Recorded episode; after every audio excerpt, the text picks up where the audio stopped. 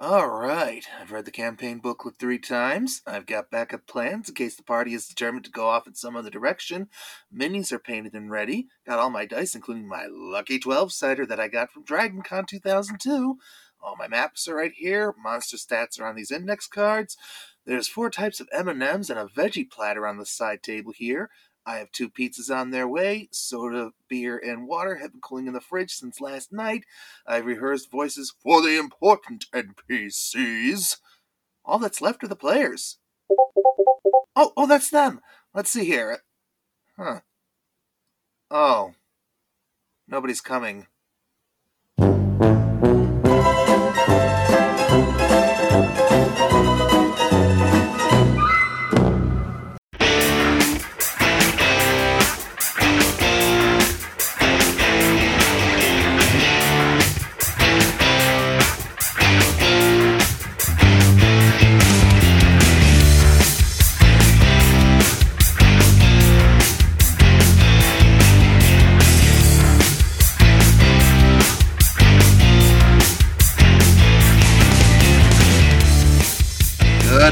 Good afternoon, good evening, or what good whatever time frame it is when you're listening to this. This is Gaming Street Irregulars. My name is James Irish, joined as always by Christy Harding, Hi, everyone. and we have a tremendous treat for you today. We have not one, not two, not three, not five, but four guests in the studio today for our Dungeon Master Roundtable. This is our first podcast on tabletop gaming. We are tremendously excited because this is something that Christy and I both enjoy a ton of. We have a large background in this and we cannot wait to do more, but we got to start with the basics. We got to start with D&D. And noticing that because we have four panelists with us, I can say that the fourth is with us. Oh man, Oh boy. That's as bad as my tangent question. No, No. actually, I think your tangent question. I think your tangent joke was a lot better, actually. Oh, okay. Have math teacher Will Pun. Yeah, no Before we get too far into these assorted voices, uh, fans of the Mighty Monkey Business podcast will recognize two of them. They are our bosses. Ladies and gentlemen, introducing first, ladies first, the irrepressible, always impressive Tanya Metris. Hello. And Tanya, if I'm not mistaken, you're actually one of the newer uh, dungeon masters on our panel. Uh, yeah, I have. I've done it um a couple times. I think I've run what three different campaigns. My ADD kicks in and I stop. Only because I haven't been able to kill the entire party. I've gotten a couple of them, but that's me. Which is a shame because you really are quite good at it. Oh, thanks. What- What TPKs? That too. Uh, no, good at DMing, but my attention span doesn't last for more than about six to seven months. Then I Well, want to get back to playing instead of running it. Hmm. Well, somebody you regularly kill with your uh, with with uh, pardon my stammering. Take a drink every time James stammers. Your liver will be liver will be dead by the end of the podcast. Oh, it's fine. You're good. Somebody you regularly kill with your uh, lack of Monty Python knowledge is our second guest, our other boss, Flower City Comic Con Vice President Christopher Frank. Greetings, Earthlings. It's so weird to actually be called somebody's boss. That's like, I'm not ready for that. And, and I truly, I don't think we're truly bosses. We're more of leaders because there's a, community organizer, I think, is probably the best way to describe it. a difference between a boss and a leader. I'd rather Maybe be a so. leader than a boss. This is you true. say I, jump, Christy and I start jumping. Oh, stop. I, I can't even jump myself. That's the thing. oh I'm not very athletic. But it's fun to be here. I'm looking forward to this. This is the, I've always, you know, it, it, I I think I've come to grips. Yeah, you're worrying about you stammering. Uh, I think I've come to grips over the years that D and D really is my primary hobby. I, I, I play video games. I do this. I do that. I golf. I, you know, whatever the case may be. But when we start talking about Dungeons and Dragons, I, I really become a 12 year old. You know, and, and I'm like, yay, let's go. This is going to be fun. So I, any option to be able to, any chance to talk about D and D, I'm good. I'm in. Nice. Oh, maybe I we'll think- have you back next week, Chris, when we do things from the player character perspective. Ooh, that'd be fun. Ooh. Ooh. and we'll have a whole separate guest, but we'll talk about that to- more towards the end of the show. But right now, we introduce next my own dungeon master for a long-running Dungeons and Dragons campaign that unfortunately went on hold due to the ongoing global bastard. Huh. Gentlemen, my dear friend and mentor, Seth And I'm told to keep it PG 13. Uh, okay, Oh, is that where we are? Yeah. We're PG thirteen. Okay, I'll be careful. yeah, just PG-13. Gotcha. Hi, everyone. Um, Seth. I'm a software engineer by trade, but a DM by hobby. Nice. Seth, how long have you been dungeon mastering, or just playing in general, for that matter? Um, let's see. That's that's a great question. Um, I think I've been running DM games now for six, seven years, and I, I really don't get to play uh, as a player too much anymore, which I'm usually fine with. All right. All right. And last but most definitely not least is actually one of is my current DM in a campaign that I do on Saturday nights with Tanya as well. Uh, we are an all evil campaign, so that is kind of fun. Um, and that is the wonderful, the knowledgeable Randy Metris. Well, greetings, everyone. Randy Metris here, uh, Tanya's husband, and as Chrissy points out, a, uh regular uh, dungeon master. Uh, uh, sales and customer service by day, but dungeon master by default of the fact that I'm willing to DM. And you have the basement for it. Like Well, yeah, I do have some made for it. resources, or as I fondly refer to, an eBay problem. Just a slight one. just been you know playing d&d and other sorted role-playing games tabletop role-playing games since about 1980 Nice. Wow. That's almost as long as I've been alive. I was eight when he started. 1979 here. Yeah. I was one. All right, so let's jump on into this. Um, We will jump in in just a very quick moment. We are going to take a short break and we will dive into our questions then.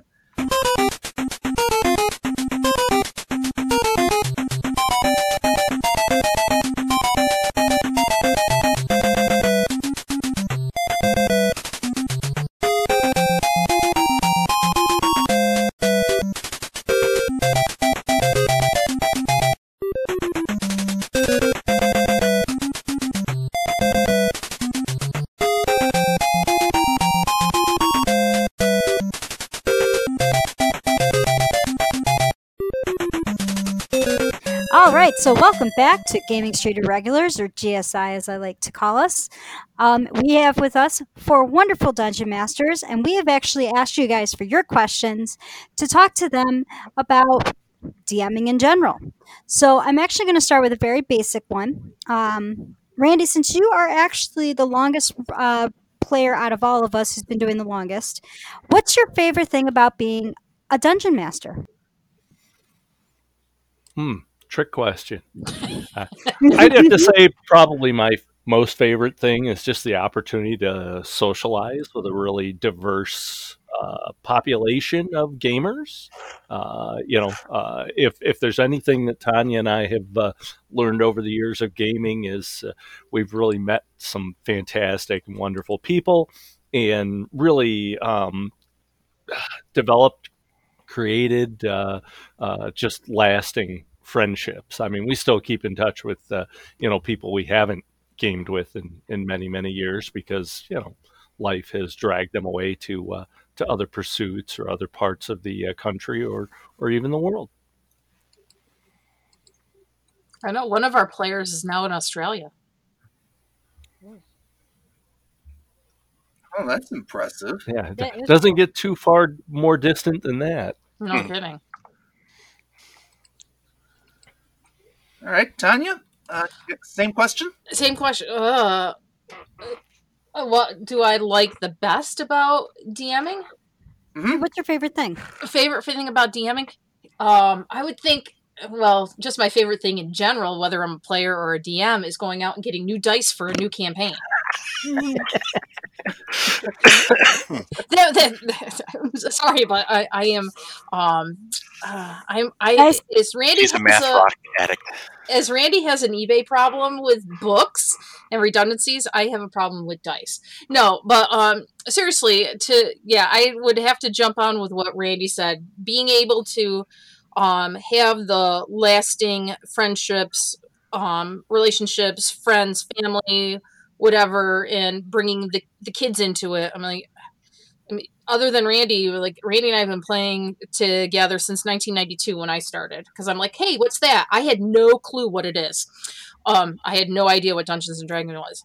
Um, so just being able to meet and play in the different campaigns and see how the different DMs run and try to use some of that myself is that's what I like the best about being a D- DM is seeing what other DMs do and see how I can incorporate it as my own.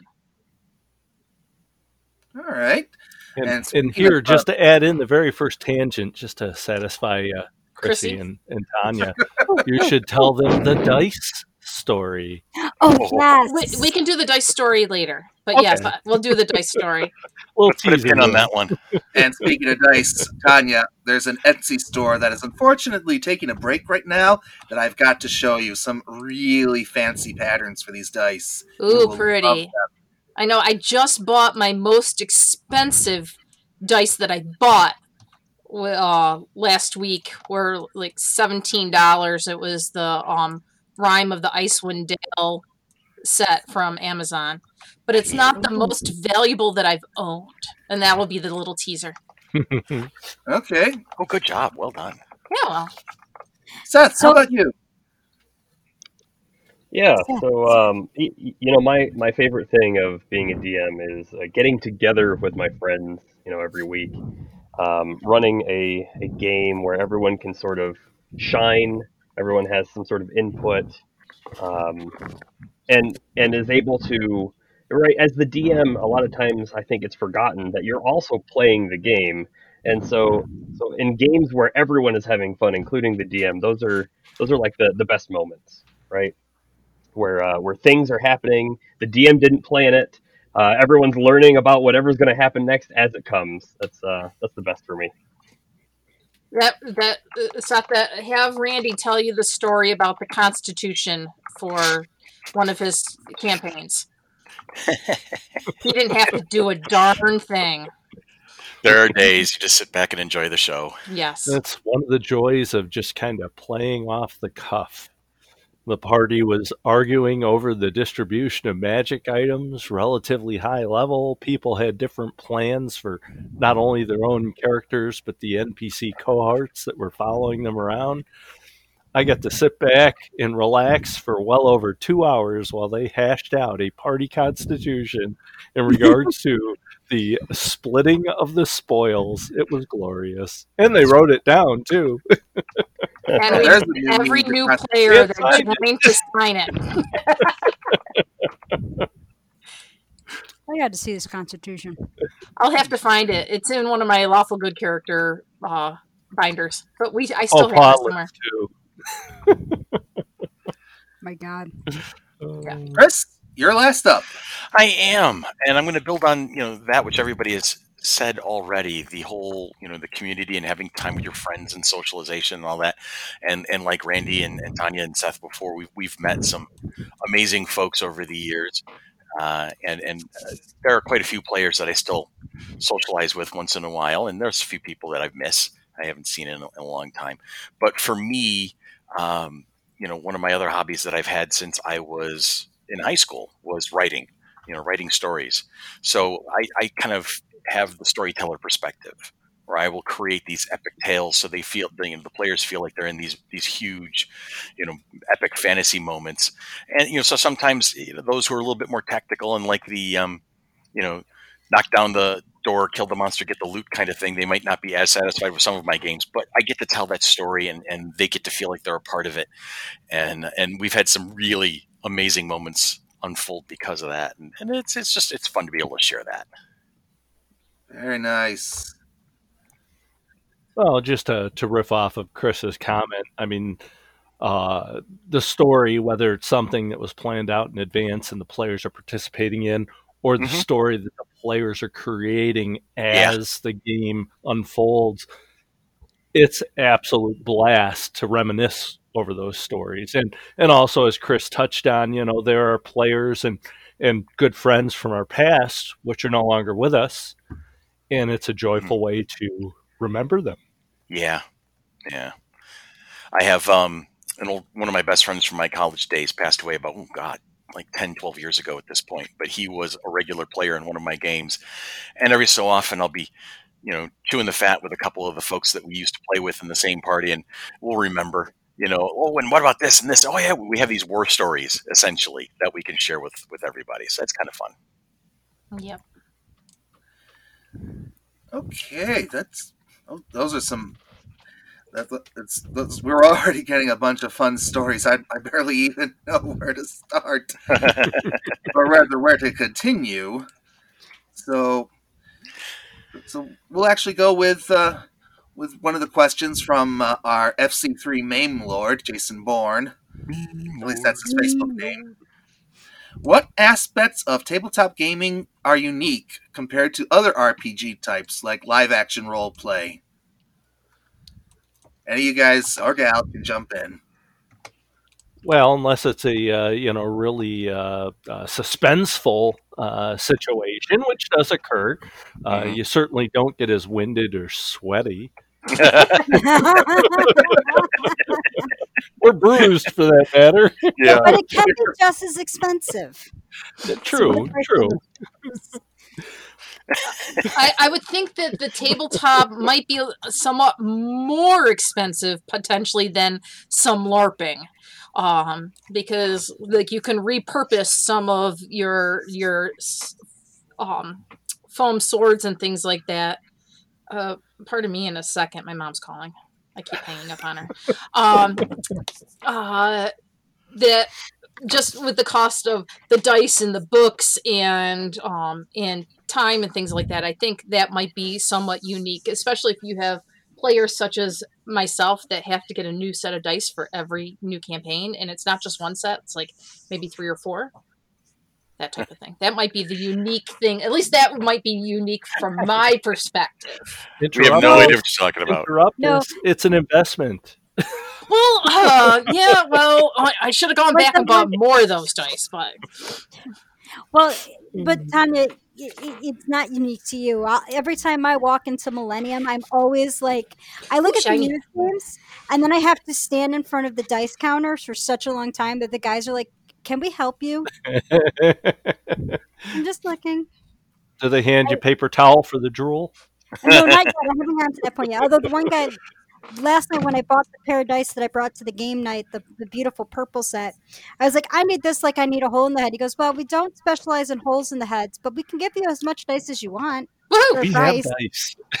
So, so I, I- mean, to add on to this, though, I mean, it sounds like you're making this out to be an extremely expensive hobby. When in reality, though, I mean, you can do this with a pen and paper, Yes. A ten, you know, a ten dollar set of dice, and you can get the basic, you know, fifth edition rules for free online. Yeah. Yeah. So Yeah. if if you want to get into this hobby, it does not cost No, anything no. really. And that's Phenomenal an excellent point, point. Phenomenal point. When I got into the hobby, you know, it was either you knew somebody and you could get photocopies of stuff, or you saved up your allowance to buy the, you know, oh God, it was ten dollars a book at the time in the Yeah. eighties, but still, that was a phenomenal amount of money. And now you can go to DriveThruRPG or any of the other, uh, you know, websites and buy PDFs or print on demand, um, and and you can role play anything. I mean, Mhm. selection was a lot more limited when I started than than it is today.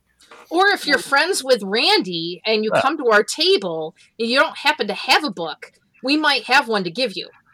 Yes, I was a NASA engineer in a former life, and I believe in redundancy and eBay lots. Ay, ay, ay. Back to the point about cost, they say the rate of inflation is going down. That in Mm. 1750 will get you a character miniature. Yeah. Well, that's the thing is, is I think in the modern and, and to build on Seth's point, which is exceptionally valid. Um, you know, with open game licensing and things like that, uh, if you're into fifth edition, which is the current edition at the time of this recording, it, um, you know you can go and find a website that has basically all of the structural rules all of the character classes all of the feats and everything everything you need to get going. And well what have you spent money on? You spent money on your internet connection and that's it. So that really kind of makes it extremely accessible Oh, that, that's a great point, Chris. And I think really, you know, Wizards of the Coast started that with third edition and the open game license. yeah And then, you know, you had websites popping up like the, uh, you know, the uh, system resource documents. Mhm. You could literally play the game from the system resource document. I mean, how many times do we use it, regardless of, you know, third or fifth edition when we're sitting at the table? You know, everybody's got their smartphone handy. You can pop it up and look for a ruling or a description. Sometimes it's easier to look it up online than it is to uh, kind of page through the book and figure out where the hell it went Exactly. So I want to rewind just a slight little itty bitty bit because Mhm. Tanya Uh-huh. mentioned foam swords and the like. and uh, one of Chrissy's uh, friends, Serene's group, had the question Have anyone ever had a player show up in full costume to play? And, and, and if they did, they want to know if it was well made or was it cheap. So, Well- so I have never had a player show up in costume, but I would love it. That would be great. And if it was well done or not well done, it doesn't matter. I think it would Exactly. be fun for everyone. Actually, we can say yes. We've actually had a player show up in um, mostly full costume to play um, at our table on a Sunday because Ro- because of because robin because they're a larper yeah. And they were coming from field. Yeah our friend robin. coming from field from their their live action role playing right. to the d&d table on the same day. So Oh my god. they would they would be in their larping gear already. What were they LARPing as? yes. Um i i don't know. Well i can say yes. Various. Various. very Yeah, yeah, yeah. we're not sure. All i know is they have a boffer sword that they bring every so often. And i don't know. and Tanya, in your short-lived fifth edition campaign, your eldest son did make a staff out of cardboard and glitter. oh yes he did. It, wa- it was his uh, staff of stone. That's Nice. great. I'd forgotten about that yeah. That that was funny way back in the college days though our group was especially you know mental and we, were, we put the fun in fundamental So nothing's Um, changed, Chris. that's true I'm, cons- I'm if nothing, I'm consistent. Um, but um, what had happened is that we were also big in Renaissance Festival. You know, we all had season passes to Sterling, things like that, and we would throw an annual medieval banquet. Well, one year we're we're throwing the banquet, and we knew what was going on, and um, you know, by the time we were all done and the mead was flowing, and uh, we're like, hey, we should play. And sure enough, it wound up into an all-night game session, and when, you know, here we are in our in our garb from from uh, Ren Fair and everything. We were having a grand old freaking time. It was amazing. Nice. So also from Serene too. Um, Serene did ask this. Now Serene's group is a bunch of teenagers that actually ended up starting a D and D after school group at Oh, cool. Pittsford Sutherland. Um, since then, Serene has started going to Mercy, um, and she's actually, unfortunately, she has not been able to start a group at Mercy because when she started at Mercy, they went remote. Yeah, yeah So it's a little hard, but that's actually where this question comes, especially right now with um, with the pandemic. What are some ways that a person who wants to role play can get in touch with some online groups? Um, are there places where DMs advertise for new players? Because this has kind of killed any in person activity. Mhm. Um, so for those who want to play but you know can't leave their house or don't want to leave their house for safety reasons, what are some of your advices to them? well, so I can I have in. a couple. go ahead. You first. Yeah. So um, there, there are various sites out there, um, you know, the, the meetup sites and things like that, which which may or may not still be valid options. Um, I haven't explored them myself, but uh, I do haunt regularly a number of different uh, boards, if you will. Uh, one of which is RPG.net. Uh, is a great, uh, uh, very welcoming, open community uh, that covers all sorts of role playing stuff. And I also referred the FC3 folks to because they regularly and sadly provide updates on luminaries in the uh, the RPG you know field uh, that have passed recently. Um, so RPG.net is one. uh, EN World. So uh, Echo November World.org is another. Um, another very open, welcoming community. They tend to embrace the latest and greatest. So, fifth edition is very prominent on their site. Um, dragonsfoot.org is another one. Now it's kind of dedicated more to old school D and D, or your your classic or basic, your first edition, original D and D. But they do embrace other games as well. And all three of these sites do regularly have you know looking for players or looking for DM uh, links or blogs and just to throw it in there because it's a fun site to bop around on, and it also touches on the dice story if we get to it later. Uh, the acaeum.com, A C A E U M.com, which really focuses on the collectability aspect of role playing games. Okay. Well, I'm going to say that was a hell of a better answer than I had a little bit. I'm just going to throw that out there for nothing. Um, but what the, what I was going to mention is, and in this we were just talking about in the Saturday group that I'm in, um, D and D Beyond. You know, the product that is basically the current digital companion to Fifth Edition. Uh, they have a Discord server, and so there's a lot of discussion groups in there, and there's also a couple of meetup groups in there. So it's as simple as using some of the current uh, communication technology that a lot of gamers and a lot of just folks just use in general. Yeah, good call. Good call. Wizards, I would imagine, would be a uh, maybe a resource. I haven't been to their site in a while. Mm-hmm. You know, that's the, and I think that's, and it touches on that the tangent that Seth put us on when we were talking about expense because we got into our we got into our, our, rut talking about you know expensive dice hobbies and things like that, and he made it very clear, and, and I agree completely. Um, that this is a very easy hobby to get into. So there are a lot of resources out there to to make it accessible and and you're going you're going to find communities that are people who are willing to to sit down with you and say hey i know you're new. Don't worry. We're going to get you through it and you're going to have fun and, and here's what you focus on and here's here's the things you need to do right off the bat and and then and don't worry about the rest. We'll get you through the rest and and you'll get used to it and there's a learning curve and we'll and we'll help you with it. So there's a lot of communities out there who are not afraid to do stuff like that well, let's let's boil it down. Here, here's the best invitation to new players: bring your mm-hmm. imagination. That's all you need. Yeah, that's one of the best things about D and D is is it's just your imagination. That's all you need. Mm-hmm. One little spark. And and so if you if you do join a group online and it doesn't seem to uh, to mesh with you, feel free to find another one. Right? Exactly. You know, not exactly. not every group is going to fit every player Right. And that's just down to people's personalities or maybe how the DM wants to run their game, not necessarily how you want to play it or something like that. So if you yeah. do find an online game and you're not really liking it, go ahead and just, uh, you know, t- tell them and then just find another one. Yeah, exactly. Mm-hmm. I've I've run into several people who have been like, "Oh yeah, I tried it and I didn't like the people who played it." Well, you know, okay, that was that group. How about you come hang out with us for a little? And it turned turned them around on it. Right. I mean, every group is going to be quite a bit different. You know, there'll oh, be yeah. some similarities here and there, but they're, they're all unique. And that actually dovetails into the next question I want to get to because it is from my friend up in Canada who Christopher Frank wishes I would shut up about for once. No, it's fine. It's Northern Bell, right? Rogue. What advice would you give to someone who is interested in tabletop gaming but overwhelmed at the complexity of it?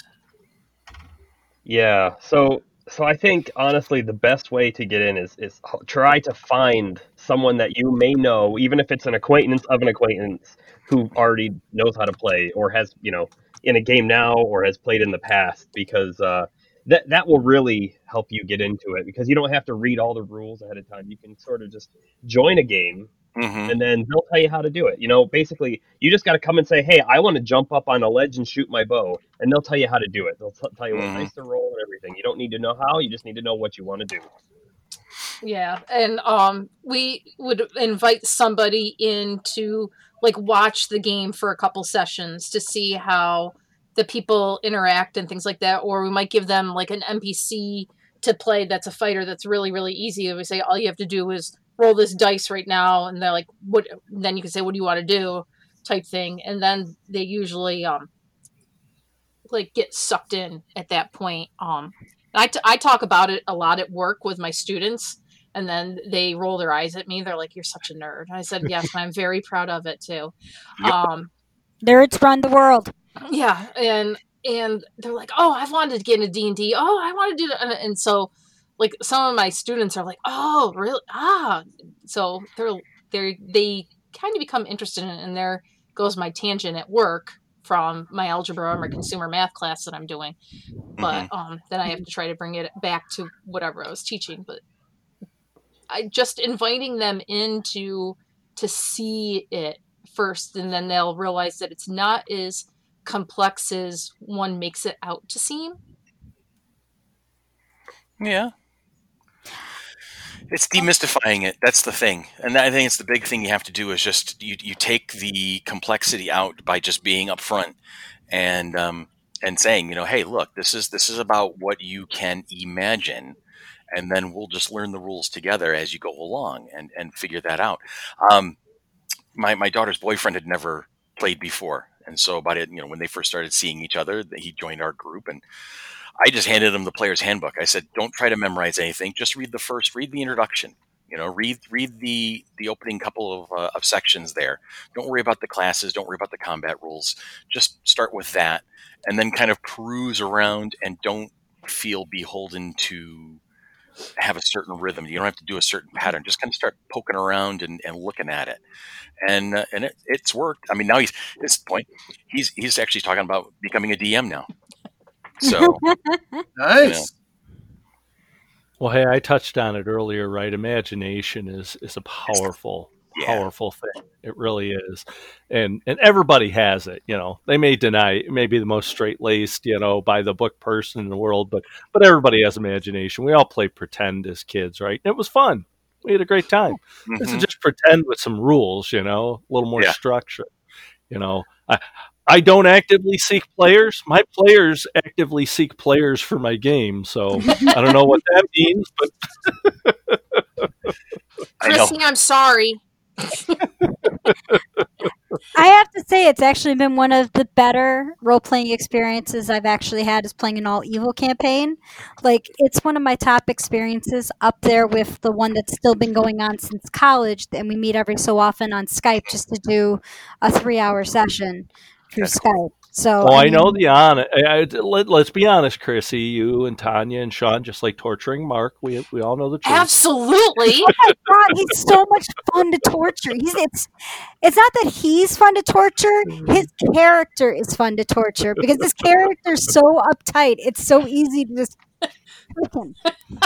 Let's be honest. Uh, He's we're a- just gonna try to try to get Mark to roll. How many times we can get Mark to roll his eyes during a, a game night? I think it's like five or is. six. Yeah. Yeah, well, I'm sorry. He's a human who's in a party with two elves and a drow. What were you expecting to happen? Of I- course, we're gonna have fun it with him. Especially when we're all evil and our our son Tyler tried to play a chaotic good character in the beginning of that campaign and he lasted one night. Well, you came home with whip and tickle. So No, that was Sean. Sean brought that. Uh-huh. Who, Sean who brought has that. it?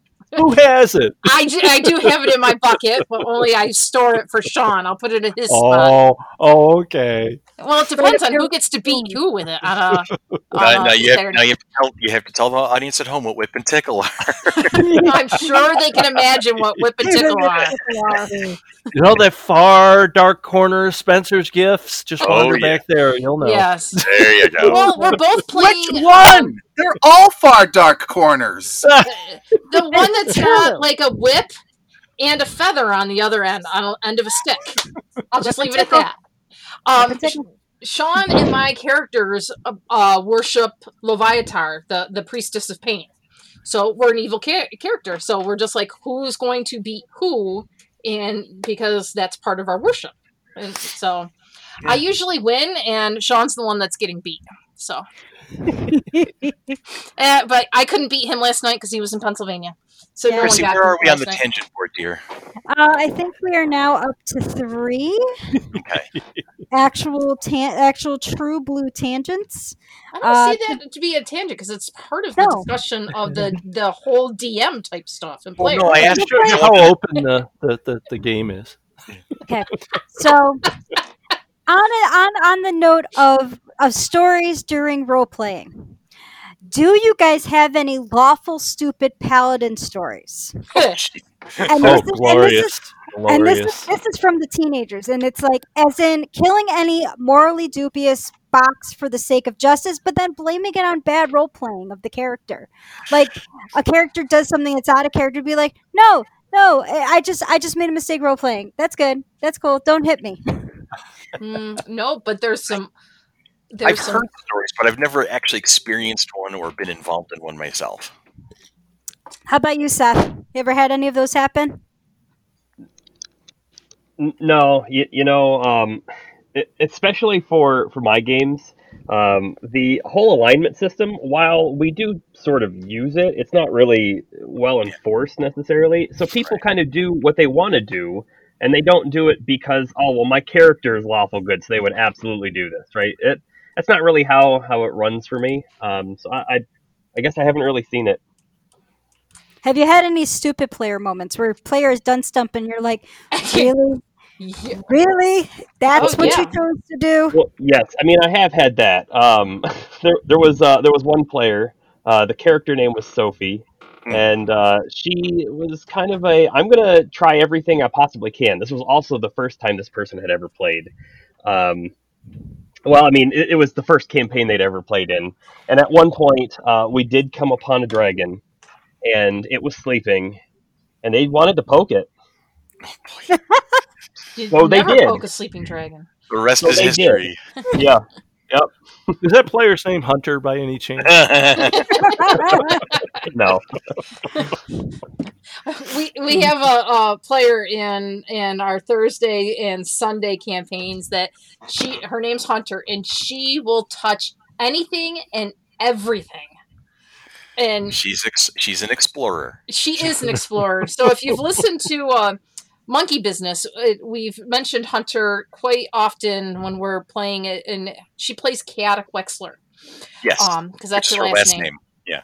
But I want to say the probably the, the the the stupid thing was her father in, in Randy's in Randy's campaign.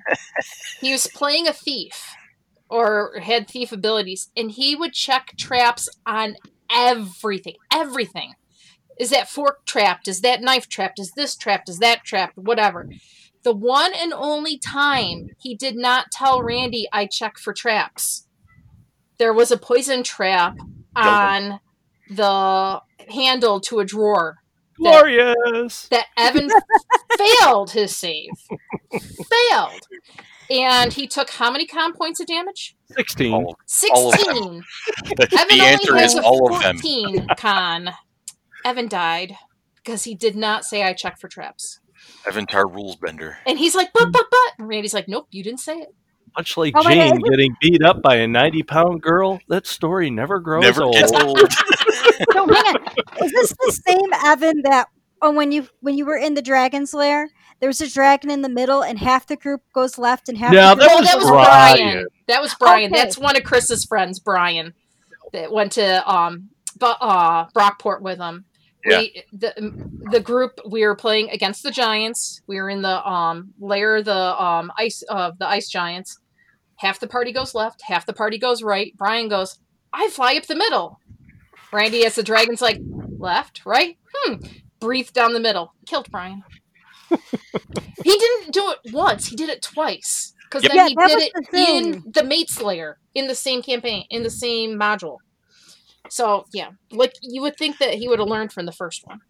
Oops. Uh, And this actually like this actually got me to thinking of a uh, rash of player of character archetype that Seth's significant other Alicia and myself have unleashed on him on recent days. Oh, The. YOLO gnome. the YOLO gnome. yeah. Yeah. So, so with the name um, alone inspires. With- with the the character that uh that my wife Alicia was playing the whenever the players and and James was one of them at the time would uh would spend too long talking about what they were going to do she'd go YOLO and then just start charging ahead Are you sure that character's name's not Hunter? Seriously, you sure it's not Hunter? No, I think was we're pretty sure. Oh man, Uh, that Okay. sounds I know. like Hunter. It sounds painfully familiar. Yes. And, I think that's- and that's not the to wonderful thing tangent even Yeah. further, but uh, you know, our illustrious Don, the engineer, and his uh, his his uh, barbarian character who rushed headlong into a mage's lightning bolt and got vaporized because he miserably failed his save. And a la paranoia, I had the rest of the table stand and give him an ovation. He charged the mage over a rope bridge over a chasm instead of ducking around the corner. The ghost of his mother came out and said, "You're grounded." Yeah. Are you kidding oh, me? Oh my gosh. oh Lord. Yeah, I I, I oh, think I- I don't know. It's just being a player and being a DM. You as being a DM, you're just inwardly cringing, going, "Oh, don't do that. Ooh, that's going to be bad. Ooh, that's going to be bad." Whereas Randy's like, I don't cringe. touch do it, do it, touch it, Please, do it, do please. it." Yeah. Me, I feel bad. I'm like, "Oh, this is going to hurt." I'm so, and I'm, I get apologetic, and I'm like, "I'm sorry. I'm sorry." They're like, "It's okay. It's just a game," but I'm like, "I'm sorry." Three little words for Hunter. I love you.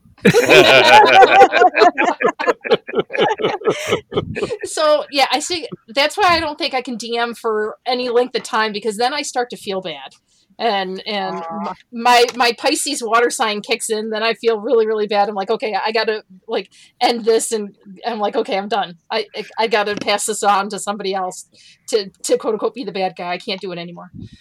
So, Speaking of, of being the bad guy, right? When when you're gonna have a player and it's clear that they're getting very close to death, uh, generally I roll my dice behind the uh, the shield, right? But in those situations, um, I like to roll them out in the open, so so everyone's on the edge of their seat, as as I am too, and you know it it's it's kind of it kind of lessens the blow of I'm sorry you died, but you can see that that's how the dice rolled. mm. right. Yeah. Hello, everyone. Future James here. And uh, we had so much content for this podcast from our glorious roundtable that we had to break this episode into two parts.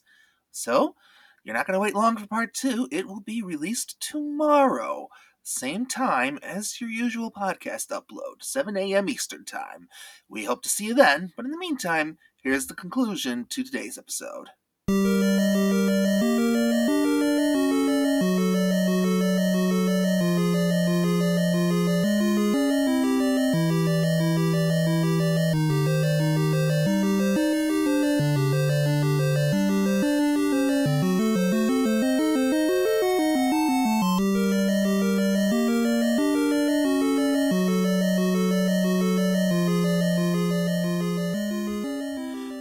Want to support the Irregulars?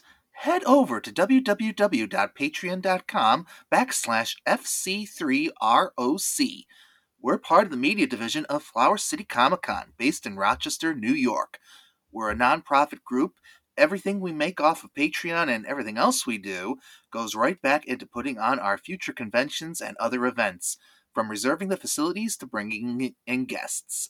If you pledge any amount, even a slim dollar, you will receive improved access to my blog entries, where every Tuesday I go over current video game news and write retrospectives on old school arcade games, all delivered conveniently to your inbox. There's plenty of other perks and rewards, and if you don't see what you're looking for, reach out to the crew. They'll be happy to work with you. Want to get a hold of us in particular? You can email Christy directly at krissi at fc3roc.org and me at james at fc3roc.org. At the moment, we're still working out most social media matters, but we are indeed on Facebook at Gaming Street Irregulars. Christy and I are fairly frequently there sharing news and things we find cool, and begging, I mean asking, for your questions and answers to be used in upcoming episodes. Yeah, asking, that's the ticket. We love hearing from you all, whether you have praise, constructive criticism, or just want to share something cool and gaming related yourselves. Also, wherever you find FC3 on social media, we're usually not too far behind, so if you reach out to them with something for us, they'll get it to us shortly. Legally speaking, All music, sound effects, voice clips, and so on are the properties of their respective owners. We make no claim to them and have no intention of profiting off of them. Please don't sue us. We have nothing you'd want. And now, finally, today, at this day in video game history, in 1999 in Japan, the game series that launched as many speculation theories as blistered thumbs became a reality Super Smash Brothers. oh, that's such a fun game. I think I've only played it once. I played it a couple times. I keep falling off the edge. that, a common occurrence. Yeah. Very much a common occurrence. So, once again, this is Gaming Street Irregulars. I'm Chrissy. This is James. We'd like to thank our wonderful panel for joining us today. And you guys have a wonderful night and keep gaming. Well, thanks for having us on board, gang. It's, I, I, this is a lot of fun. Yeah, Thanks thank for you tuning in. Thank you. Welcome. Thank you for coming, guys. Yeah, who knew an hour and a half would go so quickly? Gamers, Gamers. Yeah, no kidding. Yep. remember D and D, where you know eight years of travel can be done in eight seconds, but eight seconds of combat is done in eight years. Very It's true.